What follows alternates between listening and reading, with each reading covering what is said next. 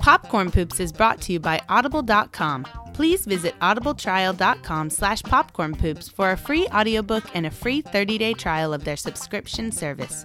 Audible is the internet's leading provider of audiobooks with more than 150,000 downloadable titles across all types of literature, including fiction, nonfiction, and periodicals. Audible.com is offering a free audiobook download to listeners of Popcorn Poops along with a 30-day trial of their services. This week we're recommending How to Survive a Horror Movie, All the Skills to Dodge the Kills by Seth Graham Smith, narrated by Johnny Heller. To download this or another audiobook of your choice, visit audibletrial.com/popcornpoops. Again, that's audibletrial.com/popcornpoops for your free audiobook. We are the Popcorn Poops. Hey everyone, and welcome to Popcorn Poops, the best married couple movie podcast / commentary track hybrid audio program on the internet. My name is Dustin. And I'm Jessica. This month our theme is bad horror movies, and my pick for this week's episode is Robert Hiltzik's 1983 film Sleepaway Camp.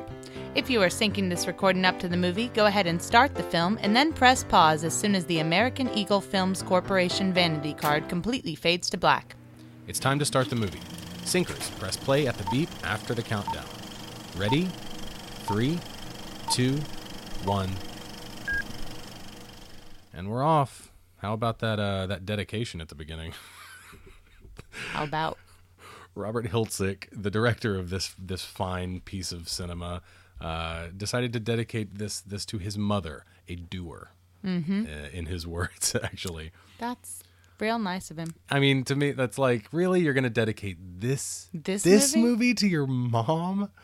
And it's pretty clear, just watching this movie, if you have any concept of like context around this era of filmmaking, especially genre filmmaking and horror filmmaking, this is one of many Friday the 13th like camp slasher ripoffs. Right. That came out. I think this is probably one of the more famous ripoffs, and I'm gonna start us off with a bang, a controversial opinion, if you will. Oh yeah, I think this is even better than Friday the 13th. Yeah, I think Friday the 13th is a bad movie, but I don't really like it. Like I like this movie. It's funny how you phrase that. I think Friday the 13th is a bad movie, but I don't really like it. Yeah, okay. It's bad, but not in the right way. This is also bad, but kind of in the right way. This is supposed to be like abandoned, scary-looking camp, and it's not. It's in pristine condition. We're seeing these shots of the camp. Like right there, it looks like, oh, that screen door's been taken off the hinges right there. And like there are a couple of boards on the windows, but all the paint still looks fresh. Like these are really nice cabins that we're seeing right here. And it's supposed fall to be now, so it's like, well, yeah, of course, the summer camp is closed. Yeah, for exactly. The fall. So maybe they boarded up to keep storms and stuff from breaking the windows or whatever when no one's around to maintain the camp all year. It makes sense. It really doesn't look like a desolate. The camp was abandoned camp.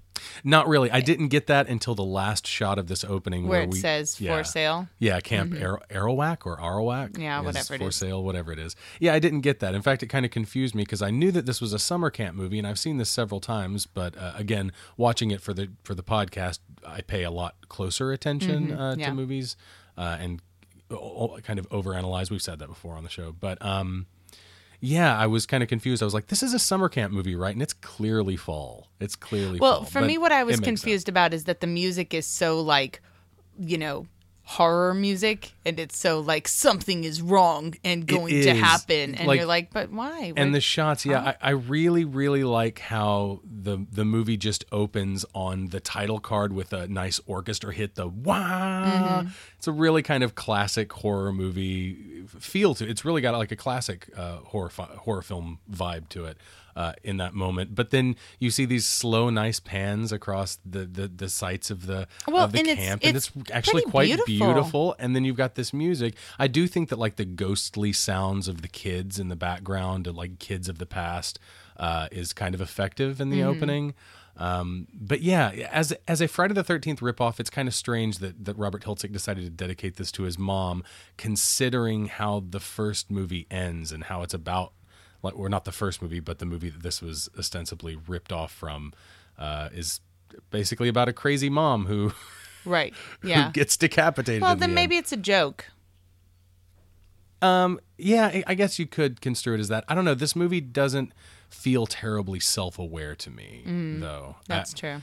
And it's kind of hard watching this movie after watching a truly, truly terrible movie last week in Slugs, Muerte Viscosa. Truly wonderful movie last week. Right, okay, yes, semantics, but...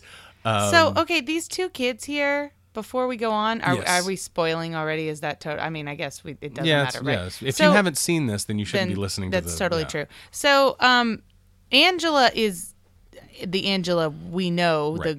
The character that we call Angela throughout this movie is in this scene, but it's the little boy. Yes? Right, but the girl, his sister's name is actually Angela. Right. So the two little kids in this opening bit are named Angela and Peter, and they're out on the lake with their father. Interestingly, this is the second movie in our month of bad horror movies that start on a lake. Mm-hmm. Lakes are scary. Apparently. And they push their dad into the water, and their little boat tips over. Oh, and that's their dad's lover. Yes, that's their dad's lover, which it does not come across at all in this scene, not even a little bit. But we do see them in bed together later in a particularly kind of problematic scene to me, kind of hurtful. I don't really like some of the things that this movie has to say about. I mean, obviously, there's definitely some very bad messages going on in this movie. Yeah, definitely. And not bad in the good way, bad in the not progressive at all. But the other thing is that I don't know. I don't think we're supposed to get the impression either that this is like a dad is having an affair with this guy. No, it doesn't come across. It comes across as that they're just like that. This is just a gay couple, and these are the children that maybe they adopted. Maybe, or it's somebody. Yeah, exactly. It doesn't seem hostile or aggressive, like in that, like he's cheating on his wife with or anything like that. Like it's nothing like that. This girl crying after seeing the father here and one of the children. We're not sure who it is. We just see here coming up after he floats off screen of this bloody life preserver. It's all torn up. Yeah. The girl screaming. Her screaming is just awful. Oscar-worthy. Oh, okay. Oops. We went different directions. All right, I see. That's fine. Why'd you pick this movie? Because it's a classic. Like, it's a classic bad horror movie. It's it is known as a bad horror movie, I think, because it's famously a ripoff of, Friday the 13th, right, along with a bunch of other movies that are just like that. And it's also famous for its ending, which is... if you think about it at all, the ending is kind of shitty and not very progressive and kind of not the greatest thing ideologically. Right. But it is so fucking shocking and creepy. Yes. And it's the face that she makes at the end. Yeah. And for those of you who don't remember the ending of this, I'm just going to go ahead and spoil it. The girl that we're seeing here on the right of the screen, the character Angela, is actually a boy. She has been raised by her aunt, who in this scene is just chewing the shit out of the scenery. Her acting is just, what? It is just horrible. She's yelling. Like, there's yelling, she just screams over the top, and her little gestures and her little the little nuances that she puts in. It's like she thinks she's like on stage somewhere. Yeah, it's very theatrical, but like also bad. Like if even if she were on stage, she would deserve a tomato to be thrown in her general direction. Yeah. So it's one of the probably the most bizarre thing in this movie. Yeah. She's the scariest thing about this movie to me. Just terrifying. Absolutely terrifying. Yeah. But Angela has been forced to be raised. Angela is actually Peter, the little boy from the very beginning that we saw get hit by the boat. Right. And killed along with her father. The real Angela was killed along with her father. Peter has been raised as a girl under his sister's name, Angela, and that's who we're seeing now. And we go through the movie, and of course, at the end of the movie, it's revealed that Angela's the one that's killing all of the kids at the camp who were mean to her in any way, form, or fashion. And so the big message that we get is that if someone tries to raise you in a different gender's as a gender that you don't identify with, then that means you're going to become a mass murderer.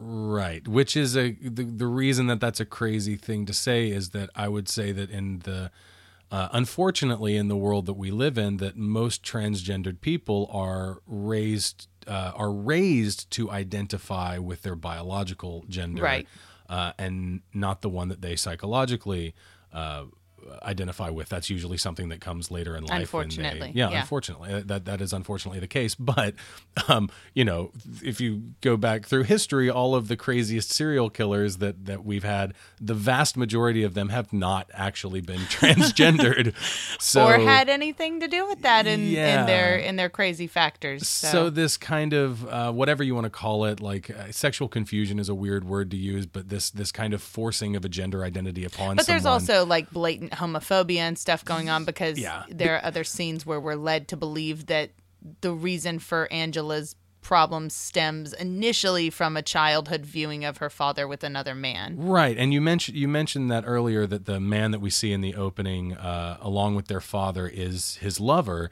and we do get a flashback later where Angela and Peter see their father in bed with another man as a child, and the way it's framed in the movie is that, oh, okay, so she saw her dad in bed with another man, and she was forced to live as a girl when, in fact, she's actually a he. Therefore, those two things make her crazy, and she kills and make people. Her kill people. Yeah, that's a problem. It is a problem. That is a problem. A big problem. But also, this guy is a big problem. But maybe not as big a problem as Artie, our cook here, who refers to the incoming children as what is it? Baldies. Mm-hmm. Jesus Christ. Yep. Oh, man, this guy, like no one, they kind of blow their wad early, I think, in this movie, because no one quite deserves their fate in this as much as Artie. Yeah, absolutely. And he's the first one to go. Yeah. And he doesn't even die.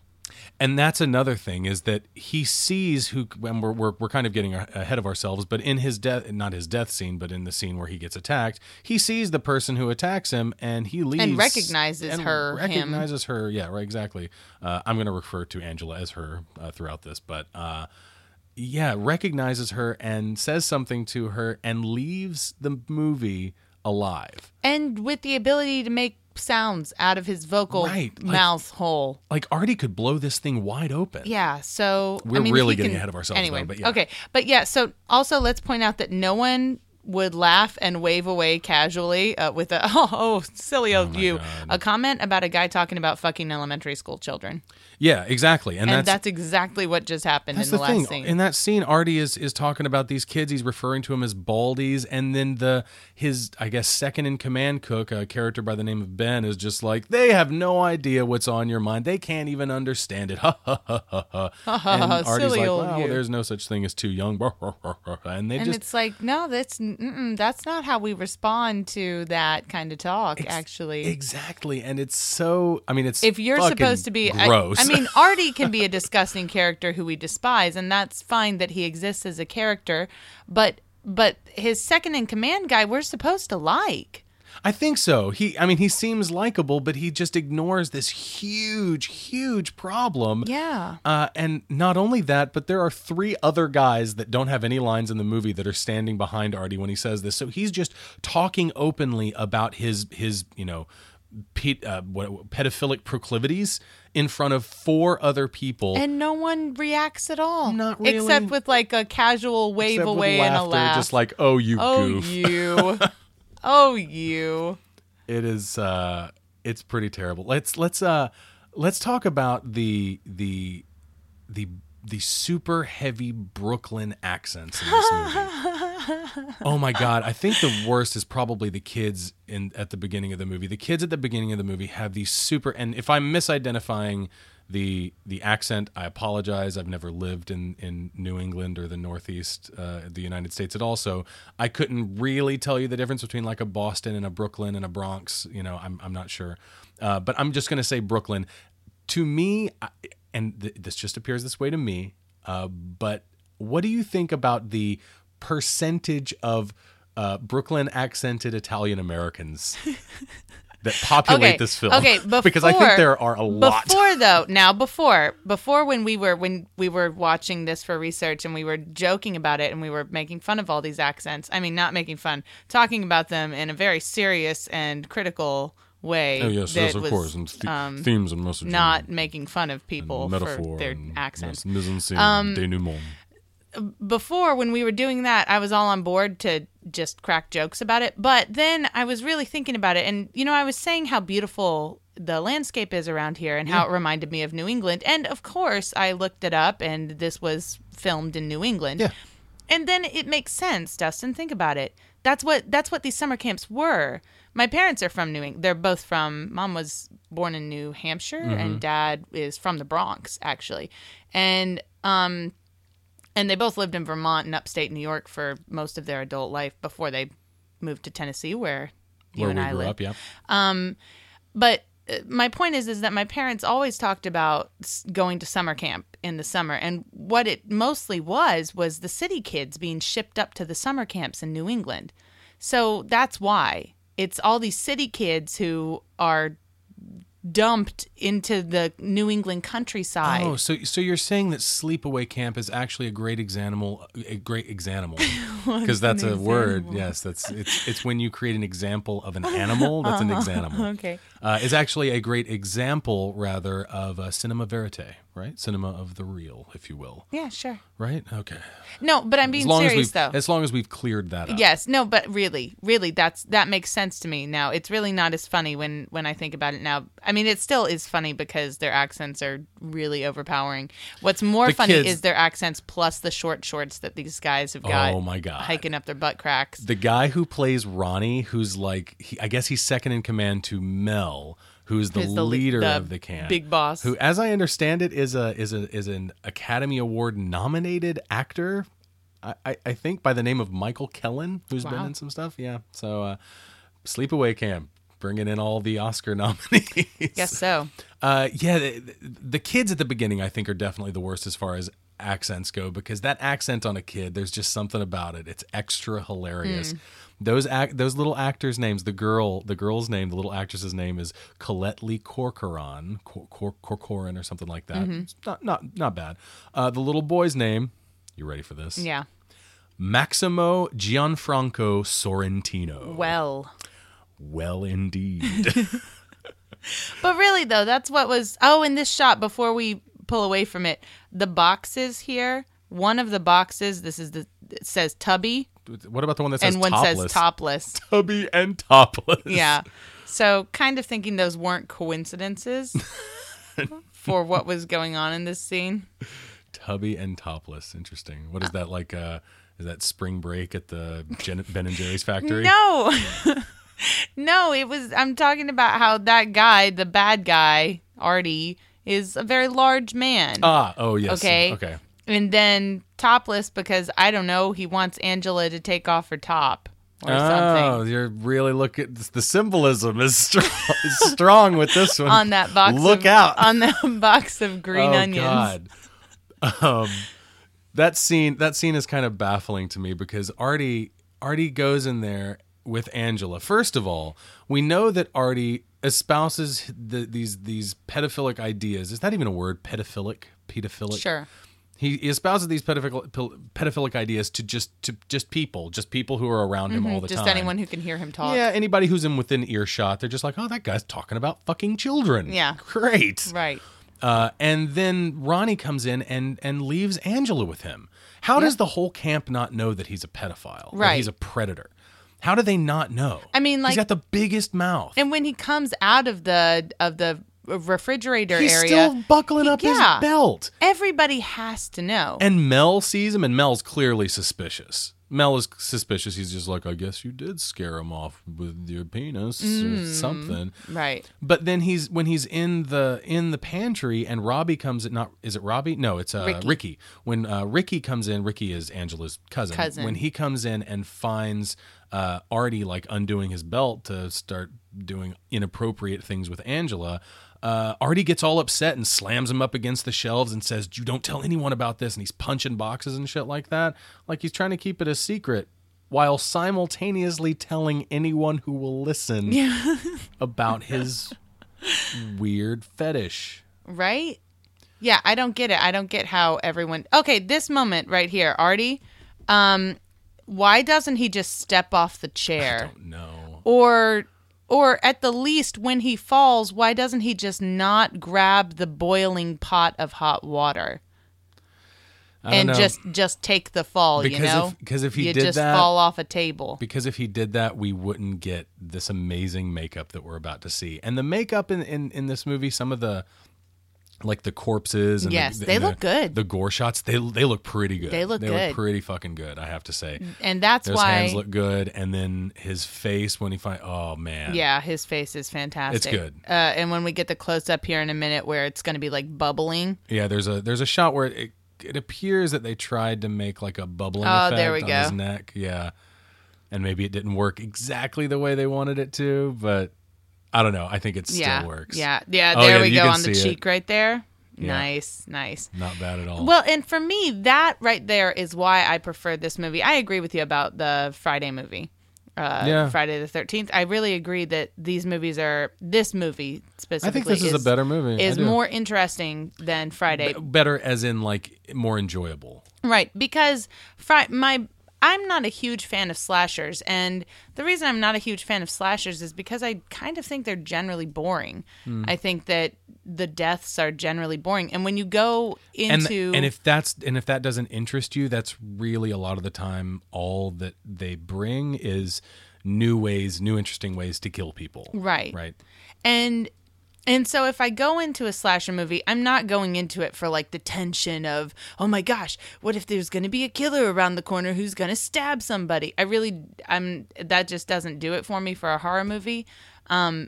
So if I'm watching a slasher and I really want to enjoy it, then the deaths have got to be interesting. Mm-hmm. They've got to be unique. The gore's got to be good. The makeup's got to be good. I've got to have really gruesome close-ups and stuff. And the deaths are good. And it's not that they're not good in Friday the 13th. I totally think that a lot of them are. Yeah, I agree with that. They're a little over-reliant on arrows. Or stabbing. There are two. Yeah, stabbing and arrows are specific. And that's just not. It's just not gruesome. It's not unique to me. The Kevin Bacon death scene is really famous, and it still holds up. The one with the arrow comes up through his neck when he's laying on the bed. It still does. And then there's the guy that's like pinned to the door with all of the arrows. Mm-hmm. And then there's a really similar scene in this movie toward the end when Mel wanders onto the archery range. But that moment is great. It is a great moment. I think it's really great, and it's really gross. Where he gets the arrow through his throat. Yeah, he gets shot in the neck, which again is kind of a ripoff of Friday the 13th. But it still works in this movie. It does. And the deaths in this movie are more creative, and I think the time we get with the bodies afterward, the makeup and the close-ups and all that, it's nice. Yeah, it's good. It's good stuff. So that's why I kind of tend to lean toward this movie over Friday. And then also we've got the fucked up ending. So yeah. And that ending. It's great and terrible and I don't know. I'm very. And again, it's horrible. Yeah, it's horrible and it has a horrible message. Exactly. The message is terrible, and I'm emotionally torn about it. But I think that there's a part of me that's why it's so interesting. So upsetting. It's so upsetting. Maybe that's part of why it's so upsetting is because that certainly wasn't what they were going for. I'm completely convinced that the people who wrote and directed this were not intending to hurt anyone outwardly, but I'm saying that the people who wrote and directed this were definitely homophobic in their message. Oh yes, yeah. Yes, of course. But I think that they did it for the shock value of it and not to send a specific message about what transgenderism does. True, but to a person. I think that it has to come from a place of an innate belief. Oh yeah, it's ignorance. Being gay is wrong. No, it's ignorance for sure. It's detrimental. So So I don't think that they were trying to get the feeling that I ultimately get from this is that because I'm so upset about the message that they're saying through saying being gay is wrong, that's part of what upsets me with the ending. Oh, and there's our first teenage boy ass. Ah, yes. If you don't mind, let's keep a nudity counter on this film because we are talking about a bad horror film from the early 1980s. Mm-hmm. So for the record, nudity counter, one teenage boy ass. Okay, good. We got one. All right. There we go. Got it. Oh, cut off shirts in this movie. Oh my God. Cut off shirts and how almost all of them are on men. It's a little unfair. It's a little unfair to make fun of fashion in retrospect, but at the same time, oh my fucking God. Oh God, look at these shorts. The midriffs, that guy's hairy stomach sticking out of that midriff. Oh, it's a... Oh, these shorts. It's kind of amazing. If they were any higher... Oh yeah, the family monster would be coming out to play. For sure. But yeah, especially what Robbie was wearing. These boys would not be passing the finger test and the fingertip test in our high school. The fingertip test. I was about to be like, what the fuck is the finger test? It sounds gross and terrible. Okay, you weren't a teenage girl in high school, but even at our high school specifically, however, you were a teenage girl. But we had to put our hands down by our sides when we wore skirts or shorts to make sure that they were not too short. Oh, okay. And if your skirt or shorts didn't go past your fingertips, then you had to go home and change your clothes. Interesting. Yeah. Sounds like a good way to get out of school. Yeah, but it was an unexcused absence. I guess they wouldn't pass the fingertip test. Yes, I'm saying these boys would be sent home and told to change into more appropriate clothing. Oh, that's such a great comeback right there. It is. The guy, his name is Billy. This character's name is Billy, maybe. And he says, "Eat shit and die, Ricky." And Ricky says, "Eat shit and live." Okay. On the surface, you're like, that's lazy. No, lazy. Lazy comeback. But no. Think about it. When you tell someone to eat shit and die and they come back at you with "eat shit and live," then you're left with the image. That's right. If you eat shit and you live to remember the experience, you are far worse off than someone who eats shit and then just dies. And you don't have to worry about it anymore. Eating shit had no repercussions whatsoever. It is a brilliant comeback. It's true. It is a retort of the highest order. I'm being serious. I am too. I'm not. I am not at all being facetious or sarcastic. No, for real, whatsoever. It's a good comeback. It's a good comeback. So, I wish someone would tell me to eat shit and die, so I could say, "Eat shit." This movie has been talked about. Man, these boys are so serious about this game. They are. They're so serious about it, and they take so long to show us these kids just trash talking and playing baseball and their midriffs and short shorts. These boys are really they want to kill somebody because of this baseball. Well, they take it seriously, I think, because of the money. Oh, I think that's they put money on it? Yeah, okay. Originally it was like $1 per run or something like that. Mm. And Ricky was like, let's make it interesting, $5 per run. So I don't know how much they ended up making, but yeah. The kid, there's definitely two groups of boys in this. Can't really tell them apart. Not really, but if you can identify a couple of them, you can be like, oh, this must be the group that we don't like. Okay, here's another thing I can't tell apart, and this is also... Oh, well, first, let's talk about this. Did you ever go to summer camp when you were a kid? Boy Scout summer camp. It's different, but yeah, I did. So how long would Boy Scout summer camp be? Boy Scout summer camp was a week. It was a week in the summer. Okay. Yeah, I went to just... regular summer camp, like full on summer camp. Now they were all girls summer camps. Then actually, the one I went to a couple times, I went to a Catholic Camp Marymount. I went to Church of God summer camps too when I was a lot younger. That was a thing. I'm sure it was a thing. Even like Pentecostal evangelical type of summer camp. Did you guys spend the night actually? Oh yeah, it was a week. A whole week. Yeah. Okay. For sure. Yeah, the only thing Catholic about Catholic camp was that we had to go to church on Sunday mornings, but otherwise it was just Church of God camp, you had to go to church every morning and every evening. Yeah, no. Mm-hmm. No. No, and also otherwise my camp was study just after church in the mornings. It was just like half the day was Jesus stuff, and then you get to ride a horse for 5 minutes.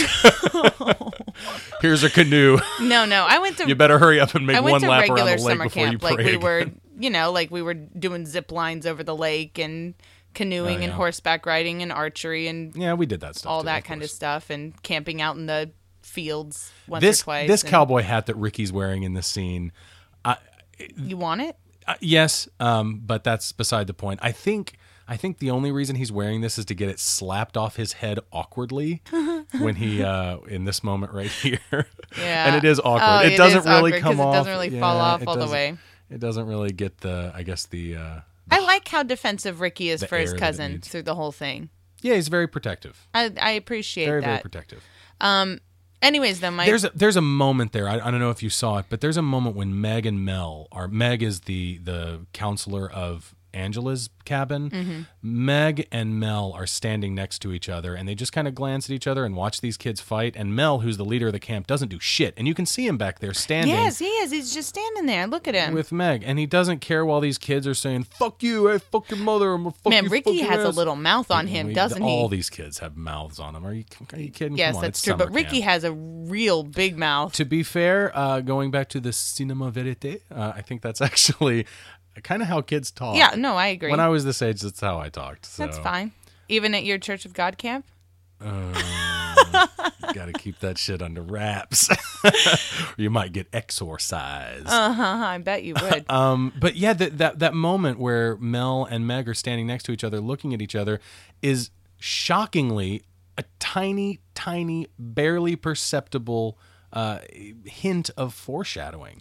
Oh, is that what I didn't even think about that. Right, because later in the movie, she sort of, if you're not paying attention, inexplicably walks up to Mel and goes, "Hi, I know I'm like 17 years old, but you said that we could have dinner one night, so how about tonight at your place?" And for whatever reason, I really, really, really want to sleep with an old, disgusting man who has a cigar in his mouth 90% of the time. Old man.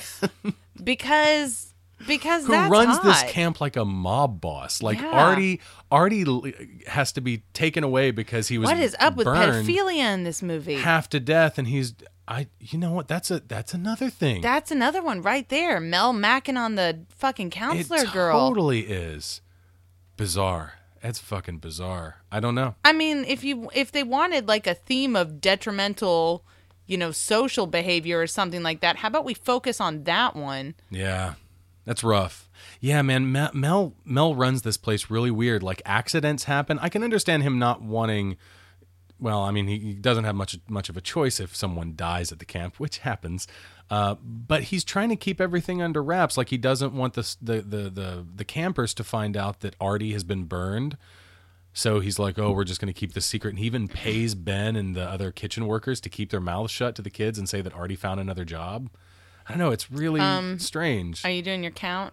Oh, it's still all right. So, and then we get a pot smoking scene. We do have a pot smoking scene, which, all right. So that's 1, 2, 3, 4, 5, 6, 7, 8. I wasn't counting fast enough. So about 8. Is that 8? All right. So we have 8 plus the one before. So that's 9 asses, all belonging to teenage boys in this.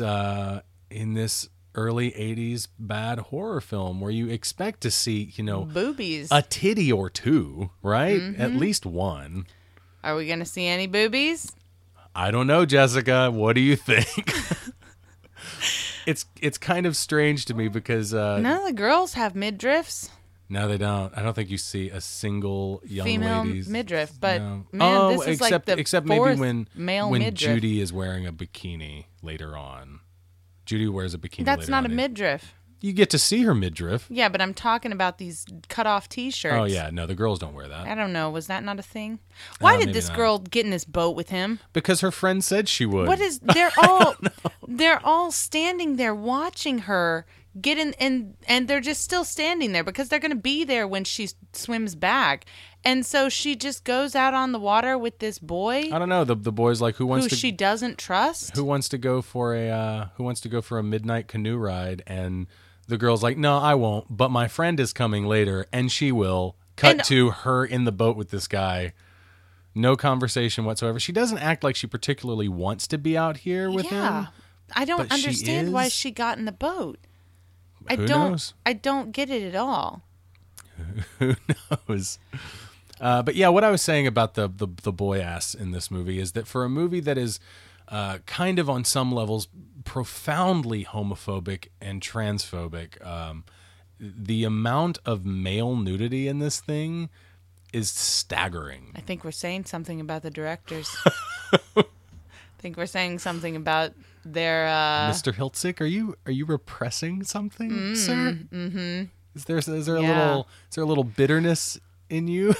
This kid, whatever his name is, I forget his name, but the one who is about to get killed here, why is he calling out to her from underneath the canoe? He saw her swim away. I don't know. There's just no sense to be made. He's just by himself. Okay, anyways, what I was trying to talk about way back when I was talking about going to summer camp, like, you didn't have like a traditional camp experience, so you're not the best person to ask. But in my experience, the difference in age, the disparity in age between all of the people who were attending the camp, all of the children attending the camp, and the age of the counselors was pretty big. I don't know if in the 80s... It was basically the same in my case, where the campers in my age group, like I would go to camp and the campers would be, between like 10 and 14 or something, I guess was my age group. But like, and then the counselors would be in their 20s. Yeah, right. You know? Like either very, very late teens or early 20s. And because generally they're college students and stuff. Right. I mean, when I did camp counseling, I was a college student. I think people that have generally the same yearly schedule as a young student that's still in primary school with summer breaks and all that. Right. So my point is, though, in this movie, some of the students, some of the children who are at the camp, I cannot tell them from the counselors. I can't tell their age difference from the counselors at all. Like those kids who were all skinny dipping and stuff. The first time I watched this, I thought those gore. Were... Oh. That's nice. That's a good corpse. It may be my favorite one. And the snake is a nice touch. It is. It is a really nice touch. Might be a little much, but it's a nice touch. Yeah. I like it. I like the snake. What's his name? Kenny? Oh, my God. They killed Kenny. Oh. You bastards. You bastard. Orange jacket. Talk about... These are actual paramedics, by the way. The paramedics dragging these bodies off, the same guys that... That dealt with Artie earlier, they're actual paramedics. Oh yeah, that they got to. That's cool. To participate in this fun little movie. Mm-hmm. This guy right here has a mustache. He does have a mustache, an actual for real, no fooling mustache, and that will become important later on when he no longer has a. No foolin' mustache. He will have a very much a foolin' mustache. So much so that it kind of looks like shoe polish on his face, but it's not. It's not. But it's not. It's close enough. If you didn't know, he's a bodybuilder. It says bodybuilding and weightlifting on his t-shirt. Yeah, there's a really funny moment later on. Oh, those shorts. I'm going to point it out, but there's a really funny moment later on where I feel like the actor who plays Ronnie here... really, really wanted to get a shot of him working out in this movie, mm-hmm. and I think the director, agreed to that, and I think we get one. But it's funny how they do it. I'll point it out when it comes up. We missed the scene when they were in the mess hall when they were eating. Yeah, the canteen or the rec center. No, in the cafeteria. Oh, the cafeteria. Okay. In the cafeteria, and they were. And Ronnie came up to the table and he had like his super short shorts on and they were all spandexy and you could just straight up see his penis and balls in front of those little girls' faces, like right at their eye level. 100% inappropriate for his job. Like you can see the outline of everything. Leaves nothing to the imagination. Oh, man. Just showing off what God gave him. But really, though, some of the kids in this movie are indistinguishable in age to the counselors to me. I don't understand why kids this old are going to summer camp. They all seem to be within like a couple of years at most, you know. And so that was very confusing to me because my experiences at camp were very much like people in their 20s were the counselors and us kids were the kids, and there was no. And one of the things here is like, look at what's her name, Meg. She's so hostile to a little girl in her cabin. Yeah. And they interweave all this drama between the counselors and the kids as though there should be any. Right. And the fact that some of these counselors don't really seem that much older than the kids, that leads me to believe that it's possible, and that's ridiculous. It comes from nowhere, too. Like, there is no reason for her to treat her this way other than maybe Judy is just a bad person and she's friends with Judy, so she just follows what she says. But she's like the worst counselor that you could possibly hope for, because she just walks into the cabin and she says, oh, this girl doesn't talk because she's shy. I'm going to be super fucking mean to her. Man, did we even like have an application process at this camp? I know. Do you like children? No. Well, okay, you're in. I mean, Artie got a job here, so clearly they don't have any kind of screening process. And the thing is, like, the mean counselor girl and the nice counselor girl, Meg and the blonde one, whatever the blonde one's name is. Susie. The nice one. Meg and Susie, like, they are very obviously, here's the mean one, here's the nice one, but they're still friends. Like, they high-five each other later. Like... Yeah, Susie and Meg are still tight. And I'm just like, I don't get it. How? And Meg and Judy are tight, but Meg and Judy are mean to Angela, but Angela gets sympathy from Susie. But Susie's totally cool with Meg and Judy. I don't know. They just didn't care. They were just like, we're going to have you guys be totally, completely opposite personalities, but you're still going to be best friends. If we were to draw character diagrams, they wouldn't work out at all. You know what? I think you're right. I think we should, though. We should draw out character diagrams. Probably. And use the rest of our afternoon to examine the character of all of the characters in Sleepaway Camp. You have fun with that. I'm gonna go wash dishes or something. If they remake this movie, which they've been talking about for years, do you have any ideal casting? Oh, don't ask me that, because then you're asking me to know the names of actors and actresses. No, I'm not. You can just say the guy who was in this thing. No, I don't care enough. There's nobody. I don't have anyone specific except for Artie. Okay. If I were to remake Sleepaway Camp, I would either cast Ricky Gervais or Danny McBride as Artie. Do you know Danny McBride? Yeah. So I think either one of them would do a fucking great job as the really gross pedophile. I think it's because they kind of resemble him a little bit. I don't know if I could get like Ricky Gervais's face with Danny McBride's voice and performance. I think that would be perfect for Artie. And I would make him a bigger part of the movie too, because I wouldn't want to blow my wad earlier. Like right? They do, yeah, you got to kill him off later. So man, this kid gets out a knife. You know his name? No. This kid's name is Mozart. That's got to be a nickname. Well, of course, but they call him Mozart. And the funny thing is that in this scene, it is revealed that Mozart has a knife, right? A knife with like a sheath, right? It's kind of like a hunting knife or something. I don't know what the specific type of knife is. Write in and let me know. But our counselor here, I guess, whose name is Gene, and of course his nickname is Chino because of course it fucking is. Of course. And I'm just going to refer to that knife as Chekhov's knife, because it's I think that the film intends for it to be kind of like a Chekhov's gun device. And for those of you who don't know what Chekhov's gun is, it's a theatrical theory. It's a narrative theory that every element of a narrative has to have a place and a purpose there, and the example of a gun is that it's most often heard as, if you see a gun in the first act, then it will be fired in the third final act. The final act or the third act. Yeah, exactly.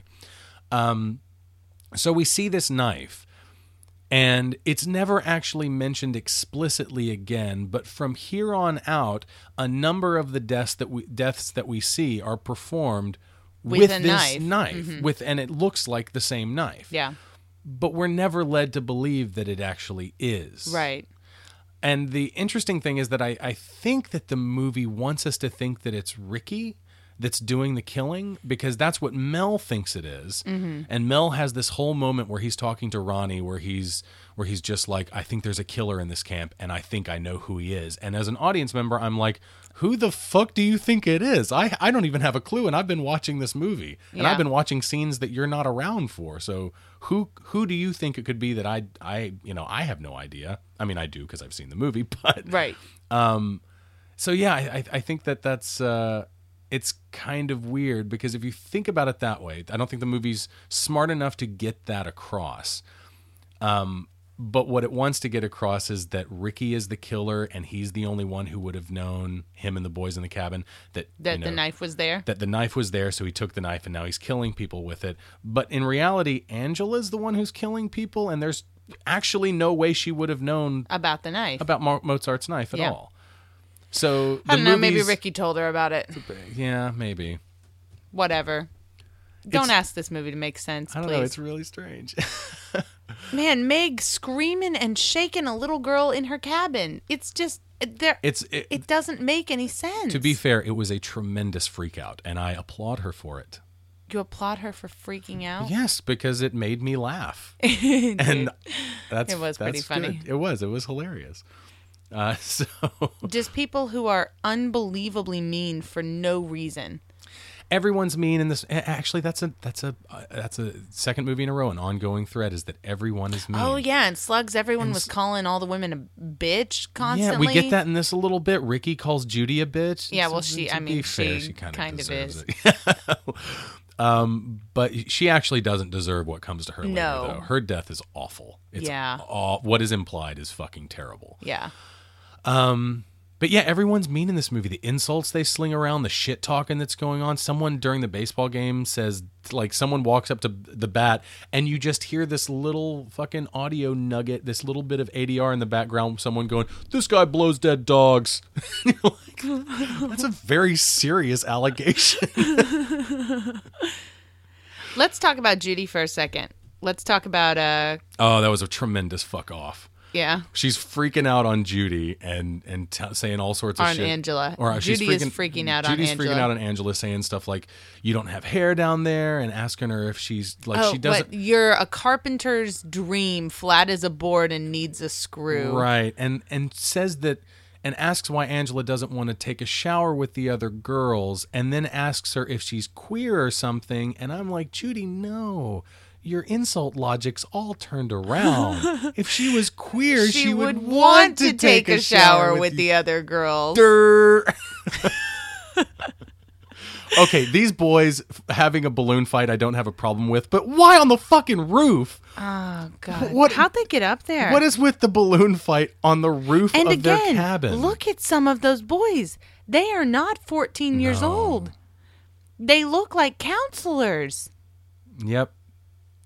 Oh man, I love Ricky. just standing there, just cursing, screaming. He's got cursing. Like one eye squinted closed. He looks like Popeye, except Popeye never said cocksucker. But now I've got an idea of what that might look like, I appreciate that. Some of those boys are definitely like 18, 19 years old. Oh yeah, they got hair on their nuts for sure. Anyway, so Angela, we were talking about Angela, and played by Karen Fields, is that right? Mm-hmm. And Angela's played by not Felissa. Angela. I'm sorry, I'm talking about Judy. Is what I want to be talking about. Fields, yeah. Judy, played by Karen Fields. And what I wanted to say was that apparently last year a short came out that she starred in called Judy. Yes, I saw that as well on IMDb. I have not seen it. I will be tracking it down because that sounds fantastic. But if you know, I mean. I feel like she's the caliber of actress that we could maybe even get on Popcorn Poops as a guest. So, well, her Facebook page for Ms. her Fields, acting career says that she's currently a mother. So I mean, hey. Well, Ms. Fields, if you want to add podcasting to your resume, we'd like to ask you some questions. That would be super fun. Oh my God. But anyways, yeah. So a short came out, and she was cool enough to reprise her role as Judy. And I didn't find out about that until like just before when I was doing some final research. But now I really want to watch that. That sounds super fun.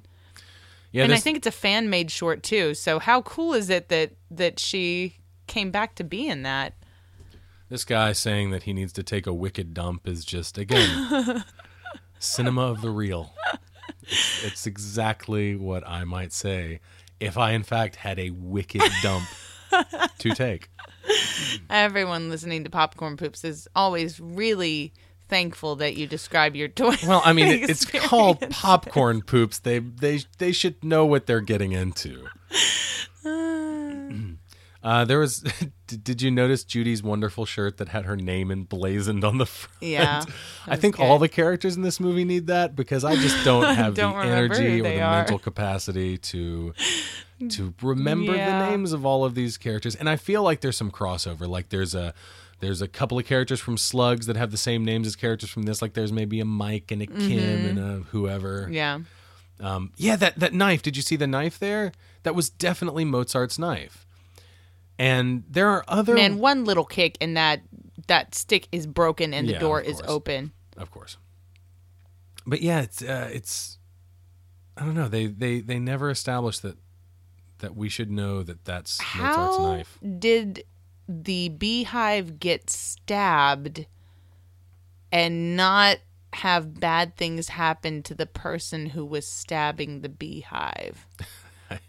I don't know, but There is not a single bee that is visible before he dies. I think this needs like the George Lucas. Oh, there. See? It broke. The George Lucas special edition touch. We need some CG bees flying around. I mean, and like really, now, don't get me wrong. I love the gruesomeness of this moment right here. I love the makeup. I love the bees crawling in and out of the holes that they have tunneled into this guy's skin. I mean, that's fantastic. Very quickly, unless that's a jump cut to like hours later. I mean, it's disgusting and it's great and I love it. However, why is there like something spread all over his face or something for them to just be crowding up on his face like that? And also to die that quickly from some honeybee stings? Man, he's got to have some serious allergies. It's like Macaulay Culkin in My Girl. I've never seen that. He needs his glasses. He can't see without his glasses. But when I was a kid, someone's many times told me that I looked like the little girl from My Girl. Oh, really? When I was a kid. Okay. But I never saw the movie. I don't know. I haven't seen it in a while, so I can't remember. Well, and you'd have to also see pictures of me from before we met. Yeah, which I have seen. I guess you did kind of look like her, now that I think about it. I don't know. Maybe. I don't know what she looks like, so I don't know if that's a compliment or an insult. We should do fucking insult. My Girl or Popcorn Poops. Oh my God, that movie. Dan Aykroyd's in that. That's fun. We're not even talking about Sleepaway Camp anymore. This is the moment that you should be aware that Angela's, in fact, the killer. Actually, you should be aware of that from actually quite a long time ago. The movie hides the fact that Angela is, in fact, a boy, which would indicate that there is something different or wrong, quote unquote, about her that makes her want to kill people, which is wrong-headed to begin with, but that's the movie's logic, not mine. But they hide this fact in the scene where her crazy Aunt Martha is giving her and Ricky like the snacks and stuff to go to camp, and she's trying to remember what she forgot, and what she forgot is their physicals that she apparently conducted and signed herself. That's right. And she says something about it. She's just like, "Don't tell them where you got these, even though I'm a doctor. I doubt that they would approve of that." And you don't think about it because all you're focusing on is, what the fuck is this performance? This woman is... I am terrified. Yeah. There is shit in my pants. I don't understand. I don't know why she's screaming at the children standing in front of her. Definitely speaking English. I hear the words, but... It's not connecting to my brain. Something's wrong. Something's gravely wrong. Yeah. So you skip over the fact that she... Exactly. You kind of glaze over it. That something must have been weird about their physicals. But they kind of reveal that really early on, that there's something up with their physicals that doesn't really come back until the very end of the movie. Here's the scene right here, her flashback. Her seeing her dad in bed with another man. Uh-huh. So Angela is making out with Ricky's best friend named what? Dustin. Oh, shit. Tommy, Bobby, God. Johnny, I don't know, Greg, Bill. I don't remember. He needs it tattooed on his forehead or his shot right shirt here or something of Peter and Angela sitting on the bed and Peter pointing at Angela and the bed spinning around. And it seems like they're getting closer, right? Yeah, maybe the movie's just too smart for me, but what is that? What does it mean? I don't know. What does it mean? I don't know. I originally had a note where I tried. This is the famous explanation of how to play Capture the Flag scene, where they explain every rule of how to play Capture the Flag. That's good. And then they go play Capture the Flag because the audience needs to hear that the rules information. Yeah. Of Capture the Flag, just like we needed the entire baseball game, right? We needed to watch the whole baseball game. Really, all we needed from the baseball game was a sizzle reel of the insults, which we almost got because they're so constant. Yeah. But no, we actually have to watch them play, which is bullshit. Yeah. The movie is... I mean, if someone died grotesquely during Capture the Flag or baseball... This movie is like a cool 85, 90 minutes, something like that. Good length of. But if you cut out all of the unnecessary scenes, mm-hmm. it would be like what, 30 minutes long? Oh no, not that short. 45. If you're being facetious, but maybe I would say if you cut out the stuff that's really unnecessary. And then maybe added stuff that would be necessary, like explaining the knife and shit like that. Adding a little bit of I don't know, some threads, some themes, something. An hour. Yeah. About an hour. Yeah. Realistically, probably an hour.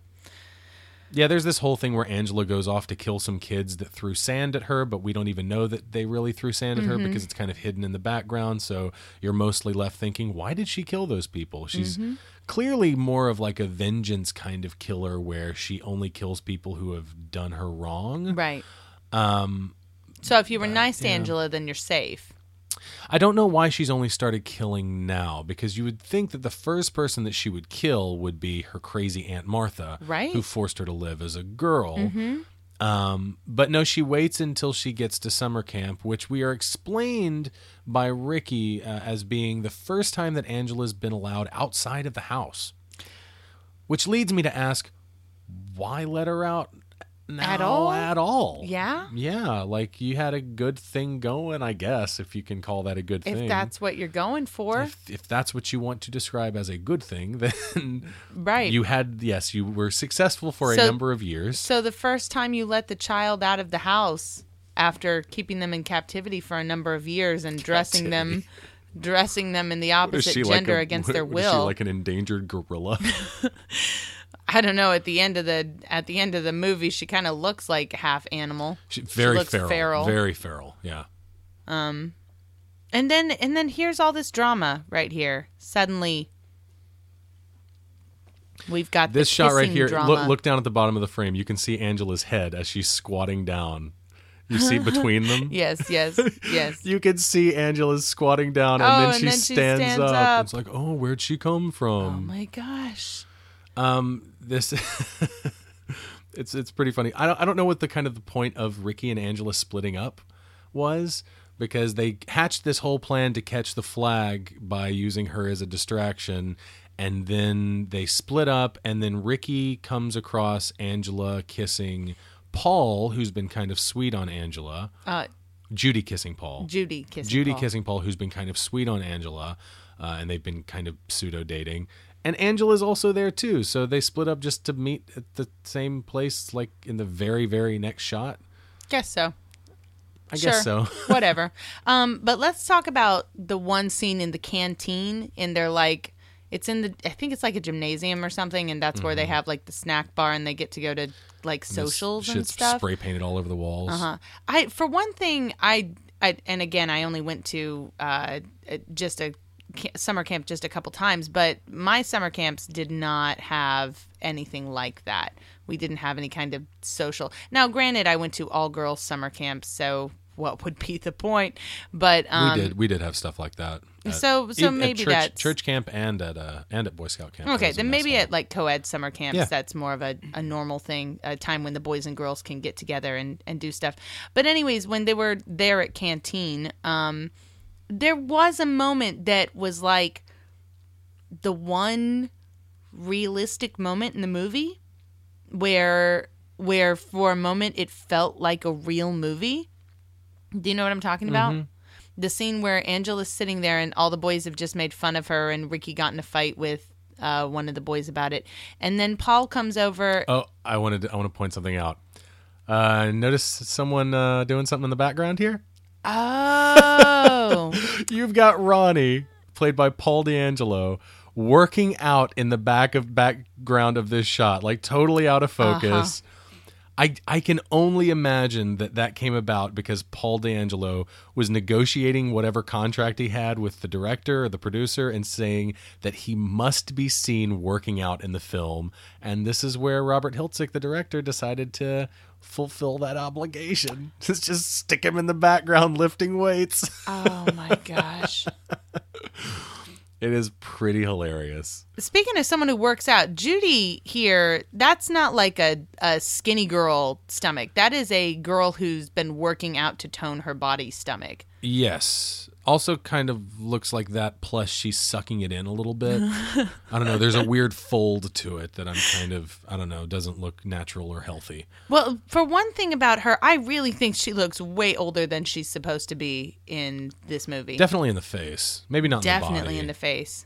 And not really in the body. And her stomach, she does. You don't get like 12-year-old girls who are working out their abs and stuff. Well, you might if they have crazy Hollywood parents that are trying to get them in movies like Sleepaway. I don't know. I don't know if it's possible to get a body to look like that when you're that young. This is the moment. Well, as young as she's supposed to be.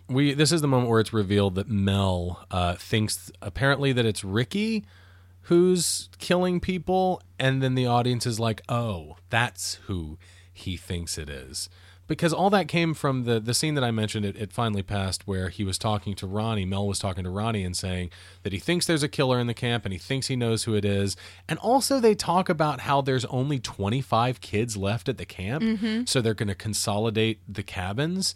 And by my count, only two campers right, have died. But I think we're talking about all the kids that have left the camp because of that, because of the deaths, that maybe they've been trying to keep them under wraps, but still well, you know, on the front cover of the VHS, I guess, it shows there's like the image of a letter to home superimposed behind like the shoe that's being stabbed. The poster's cool. I like the poster. And it says something like, dear mom and dad, I've been at summer camp for 2 weeks now and I'm really scared, or something like that. Oh, okay. And so we can presume that maybe the kids are writing home. Even if they're keeping it from getting out into the news or something, then you can't stop the kids from writing home or calling their parents of course. And telling them that, hey mom, a bunch of people died at my summer camp.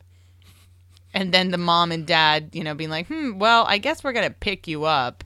I mean, okay. So if one person dies at your summer camp, is your summer camp done for the summer, done forever, or maybe not done?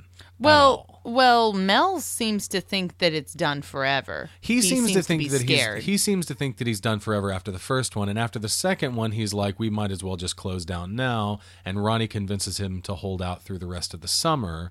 But I'm talking about IRL in ye olde real life. I don't know. I mean, I would think, depending on if it really was like a mystery as to how the person died and it looks like it could have been violent, then absolutely summer camp is closed. Yeah. For at least the summer. Yeah. Maybe for forever. Right. But I mean, if someone fell off, I feel like there was something. But nothing yet has been a death that's like super obviously an aggressive, violent death at the hands of another human being. The two that have died so far, one kid has drowned, and the other had went to poop with a beehive. he had a little poo session with a beehive. And then the cook. And the cook with the water, but he didn't die. Mm. Again, he could blow this whole thing wide open. Yeah, but I still don't get, because he's screaming. So if he's screaming, then he could turn the screams into a name, which he knows because he tried to. I really love this shot. Molest her. The shot right here of the shadow with the knife and the door opening. It's a great shot. Man, what was up with Meg's character? This movie actually feels like a real movie. Like, as bad as it is, it does feel like a real movie. Slugs doesn't really feel like a real movie. No. Meg. And there are no boobies here. There aren't. We get close, but no boobies. No nipple-shaped cigar. I would maybe move away from the wall. No? Okay. Yeah. No. We missed our shot. Our hint for the week. Our hint for the week was a shot of the shower curtain here. One of the previous shots of the shower curtain, and nobody got it. That's 2 weeks in a row that no one's gotten the hint for our episode. But next week is already covered. Someone already got it. So, well, these bad horror movies are tough. I mean, there's so many of them. There are, and they're kind of It's hard. Like, what is this obscure, this super obscure frame from this horror movie that maybe you've seen, but probably not. Probably not because it's bad. Yeah, it's a B movie, and it's a kind of a deep cut. And unless you're like me and you seek this stuff out religiously, then what was I trying to say? Oh, about Meg. Yes, about Meg. So she goes up to Mel and for whatever reason wants to go and have grown-up time with him, which I just don't get.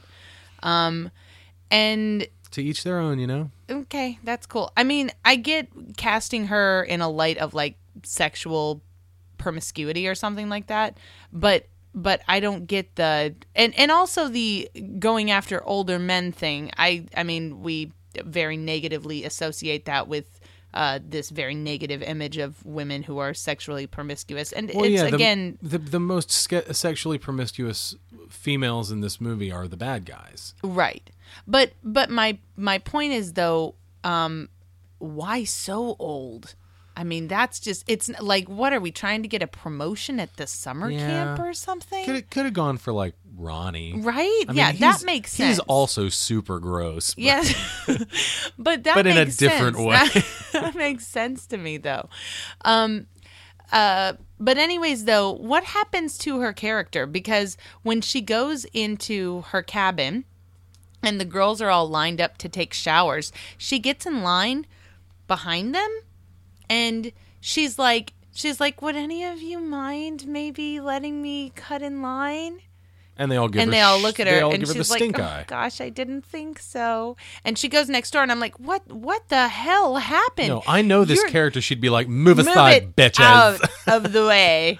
I'm taking a shower now. Right now, goddammit. Right? And I'm just like, what? And of course, the reason is we needed to get her alone, and that meant getting her in the empty cabin next door. Yeah. And that's obviously what it is. But still, it was just such a blatant jump away from one of the few characters in this movie that's decidedly defined as this character exactly. is this one. It's a betrayal of the characterization that you've set up. Like, she's in charge of this cabin, and she's going to assert that. And she's mean. Every turn. And she's mean about it, too. But in the moment where it really matters, where she's like, I've got a date, and I'm going to take a shower now, and I don't give a fuck. She doesn't do that. Like, oh my gosh, guys, I mean, it's convenient. You can maybe kind of move. No, but okay. Speaking of conveniences, we've got a counselor, I guess by the name of Eddie, he's called, who is now camping with a random group of kids while the rest of the campers at the camp go to a social. Mm-hmm. He's the only one in camp that is instructed to take these kids out camping just so that they can get killed, basically. Right. Now, I will say, like, at my camps, we did this kind of stuff where... But usually the whole camp would go together, or I guess, like, sections of the camp would go, and we'd hike or get in trucks. Chekhov's hatchet. Hike or get in trucks and go, like, way out into the woods somewhere, and we'd just camp out in the middle of nowhere. So that makes sense to me. And the fact that he's only got seven kids with him, that makes sense too. Mel is dressed like a leprechaun right now. He looks like a fucking leprechaun. He's ready for his hot date. He's got his hair parted just right. Uh-huh. Yeah. Where's the cigar? I don't know. Maybe he wants to smell good from Meg. That is so gross.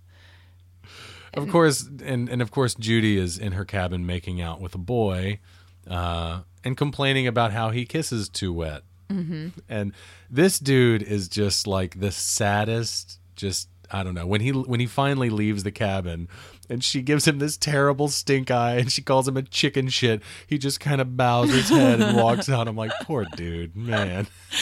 It wasn't worth it. Totally emasculated. It wasn't worth it. No, not at all. So yeah, when Meg did walk into the cabin, she announces to everyone that she's going on a date, and I'm just like, you know, I'd keep that under wraps. I know you're not going to say who it's with, but let's just not say anything. Yeah, not worth mentioning. Oh, man. But yeah, all of the things in this movie, like it becomes really clear after the fact, like in retrospect, why all of these things happen. And it's all about, it's not about natural progression of the story so much as convenience to set up the next kill. Mm-hmm. So, you know, the whole reason. That was it. The stink eye. It was. She looks at him and is just like. Argh. It was a tremendous stink eye. Yeah, but a good example of that is them consolidating the cabins. You're like, oh, they're consolidating the cabins. That's weird, but okay. And then come to realize that the reason they're consolidating the cabins is because they want to get somebody in an empty cabin so that someone can die in the shower. In a cabin, yeah. Right, exactly. So it all comes down to. How do we set up this kill, and then we'll just shape the story around that setup. Man, they're lucky they have showers in their cabins. My cabins, we didn't have showers in them. We had like a big community shower. Yeah, we did too. And we had to go line up at the big community shower. Mm-hmm. It was like a big hall full of... there were no curtains or anything either. It was my first experience. This dude's performance here is just great. He's just talking to this corpse. He's like, he did it, and I'm going to get him. He's not going to get away with it this time. The body looks good here too. Like he does, he gets so close to doing the Italian chef gesture, like putting his fingers and his thumb together and kind of wagging his hand about like that. He's like, I'm not going to let him get away with it this time. But yeah, I think it's super convenient how Meg's corpse was just standing upright in the shower until the moment that he walks in, and then it's like, just falls down. Oh, time to fall out now. Well, you know. And then here is the most disturbing death in the movie, I'd say, even though it's probably the one we see the least of. Oh, the person, and this is you can thank HD Video for this, but in the previous shot of the person standing in the doorway, it was clearly Ricky in a bad wig. Clearly Ricky.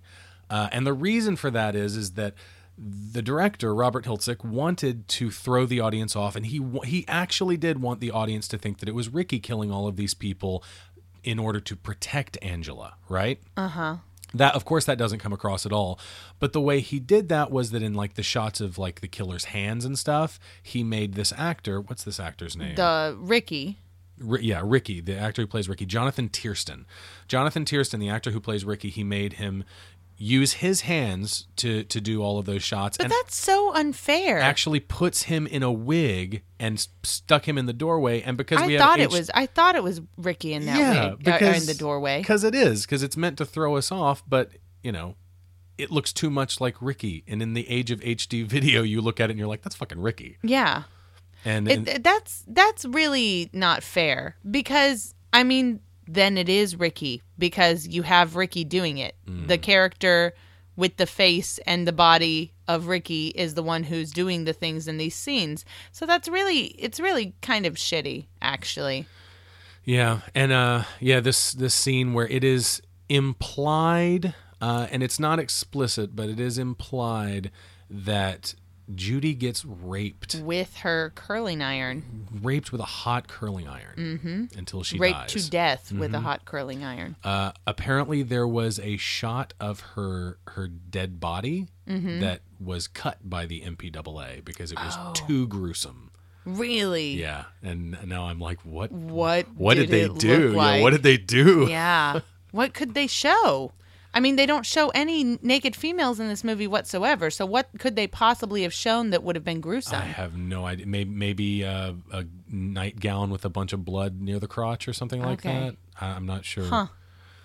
Huh. But yeah, while apparently Angela is also like the Flash because she has superhuman speed. Yeah, didn't he like have to get in a truck to go back to camp? Eddie is out here camping with his campers, like we said, this whole storyline that could be cut because the kids that are out camping with him, I guess are supposed to be the kids that were throwing sand on her. Yeah, that threw sand on Angela. She was thrown into the lake and she walked out of the lake and some kids threw sand at her. But that was just like a background thing. So I guess... And she didn't even look at them or anything. No, she didn't address them at all. Like, the movie doesn't even address them. They kind of... You see him doing it, but it's like, I don't know. It's really strange. And it's not like we even see the kids' faces, like, distinctly and know for a fact that it's those kids specifically. Right, but these kids get up. A few of these kids that are out with Eddie get up, and they're like, we're scared. We want to go back. And Eddie's like, okay, fine.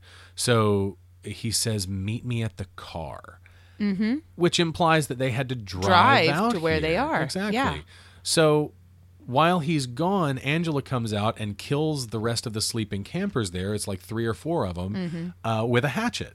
Yep. And then when Eddie gets back, he sees that they're dead. But then before he even gets back, we see Angela kill Judy with the curling iron. With the curling iron. So she jumps from like killing Meg in the shower to going out into the woods where Eddie drove to, far enough that he drove, killing some more kids, and then running back in time to kill Judy before Eddie ostensibly finds the dead campers that she just killed. Yep.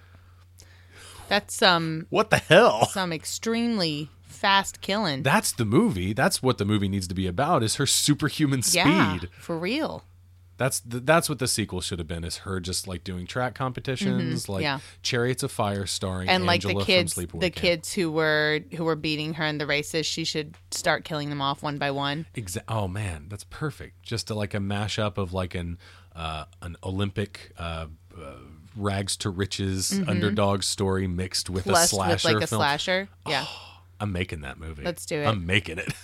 I bet Karen Fields will join. This moment right here is like basically taken right out of Friday the 13th, where one of the characters stumbles onto the archery field and like floodlights come on and you get to see him. But yeah, that shot right there was pretty great. The arrow through the neck is a nice touch. So, although that specific death is also taken directly from out of Friday the 13th. From Friday the 13th. Can we talk about this early slasher method of building tension by showing us the perspective of the killer and us trying to guess who the killer is? Yeah, first person was a big thing, and I think that a lot of it came out of, I think that its resurgence came undoubtedly from Friday the 13th, but I think what Friday the 13th is borrowing that from is Alfred Hitchcock. Psycho. From Psycho. Mm-hmm. Yeah, it's definitely from Psycho. And in fact, Friday the 13th is shockingly Hitchcockian. Okay. And I don't... Yeah. I kind of mean that as a compliment, but I'm not saying that the movie's as good as a Hitchcock film or as good as Psycho. It's not even close.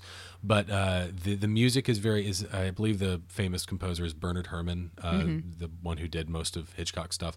It's very Bernard Herrmann-esque, and the shot choices in the first-person perspective like feels like it comes out of Psycho, and the way it builds tension is really similar to Hitchcockian horror.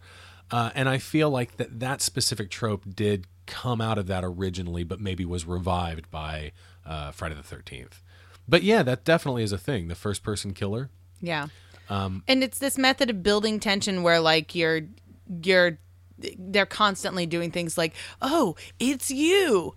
and we don't see who you is, and we're supposed to start guessing about who's it gonna be. Right, it's a mystery thing. And the thing is, like, in later slashers, we completely deviated away from that.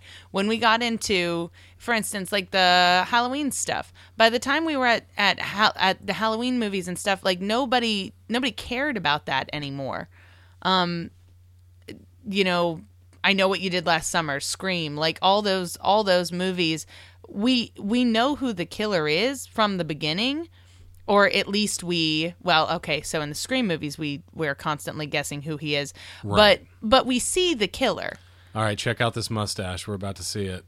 It is tremendously terrible. Oh, man. It is terrible. It's so bad. That police officer. Oh, man. What happened to your mustache, man? I guess he forgot that he had another shooting day and he shaved it like after the last time he was here. There were some sideburns, too, that were kind of wonky, scraggly on down at the bottom right there. Kind of stretching out, kind of reaching as far as they can down his face. Like, we're here. We promise. But anyway, so maybe I take that back, because like in Scream, we are guessing who's constantly, the killer, who's the killer. But like in the Michael Myers movies, we aren't guessing. You know, in the Freddy movies, we're not guessing. No, they don't bury the lead. And that has no, it's like they're totally like, look, we don't care. We know you know who the killer is, and that's not what this is about. What you're supposed to be scared of is how the next death is going to happen and when. That's right. And it's a different take on it, because I feel like in Halloween, in the first Halloween, they even make a point about making sure that you know who the killer is. His name is Michael Myers. You know who he is, where he comes from, kind of why he's doing what he's doing in a way. And then at the end of the movie, they even take off his mask and let you see his face, but it's meaningless. Yeah. It means nothing. He's just a guy. And that's even fucking scarier, that it's just a guy doing all of this. And that's that, and that's kind of the point. But back with these movies, there was this thing going on where it seems like they felt like it really would make you more afraid if you were having to guess who it could be, and you could see from their perspective, and you could see that the people who they're killing know who it is, but you don't know who it is. Whereas for me now, I guess just because of all the horror movies I've seen over the years that don't use that convention, it has no effect on me whatsoever. It just seems silly. It seems like, okay, like it seems what's the word I want to use? It's almost childish, amateurish. We're missing the very last shot. So this is it. Oh my gosh, she really is terrifying. She is fucking terrifying, and the thing is terrifying. The long shots of her, like these shots right here, where the mask that she's wearing, it's actually a guy. It's like a college-aged guy who is wearing a plaster mask or a latex mask that's molded off of this actress's face. Those long shots are the ones that are fucking terrifying. They are terrifying, and it's the mask that sells it. I think originally it's terrifying because it doesn't look human at that point, right? And it's got this like feral, like ferality. Is that a word? Yeah, but there's this like animalistic characteristic to it that's really off. Putting and upsetting. This seems like the Ghostbusters theme, or not Ghostbusters, Goosebumps theme music. It kind of does. That's doesn't funny. It? And it's got like the green thing going on too. Yeah, that's good. But that ending, it's... Man, it is shocking. It is shocking. I mean, my biggest problem with the ending should be obvious. It enforces this idea that those who are forced or pressured to live as a gender that they don't identify with are like mentally unstable or outright homicidal, which is obviously not fucking true, right? That said, it is such a disturbing and a creepy ending. It's seriously like one of my favorite movie endings. Because it comes out of nowhere. And it kind of, it has, because we also understand that it really has nothing to do with what they're saying. So it really comes out of nowhere. It does. I mean, say what you will about Felissa Rose's performance as Angela. I think it's pretty wooden. But if she got this part based on this face that she makes at the end, she fucking earned it. That's fine. She earned it. Yeah. Because it's perfect and terrifying and just, I mean, it's a great and terrible ending to a great and terrible movie. Yeah. So it's very appropriate. Like, it's all around kind of great and terrible for many layers of reasons. So positive things about this movie, in like a recap, positive things are the deaths are good. Makeup. The makeup is good. The gore is nice. The ending is shocking. The ending is incredibly shocking, and that those long shots of her of the boy who's playing her with the mask on, really disturbing. Yeah, there is I don't know that motivations are 100% clear. It seems to be that Angela's more of a vengeance killer. She kills people who have wronged her in some way, but I don't feel like Paul really wronged her so terribly. Yeah. I don't think. The motivations are iffy in this movie. The characterization is some of the deaths, like some of the deaths feel like they're just shoehorned in because they needed more. Mm-hmm. They need a higher body count for the horror movie. But at least they didn't do like Demon Wind and just start bringing in more characters after they've killed some off. Oh my God, Demon Wind is we should be doing Demon Wind this month, but we're not, unfortunately. So that's Sleepaway Camp. One of my favorite bad horror movies because it's so memorable. Like, the ending just cements it in your mind forever, right? So do you have any last words on Sleepaway Camp? Last words? No. I mean, the ending's the last word. Like, that's all there is to it. Never seen any of the sequels. I think I'm going to check them out now. Definitely going to watch the Judy short. Yes, going to check out the fan-made Judy short starring the same actress, apparently. As a whole, I think the movie, it kind of drags at the end, and I think it's kind of, it's not bad enough. Like Slugs. Like, Slugs is so bad that you just sit there and crack up the whole time you're watching it. This movie isn't that bad, so you can't really get that funny factor out of it through most of the movie. Some of it's pretty funny, but it doesn't hold up through the whole movie.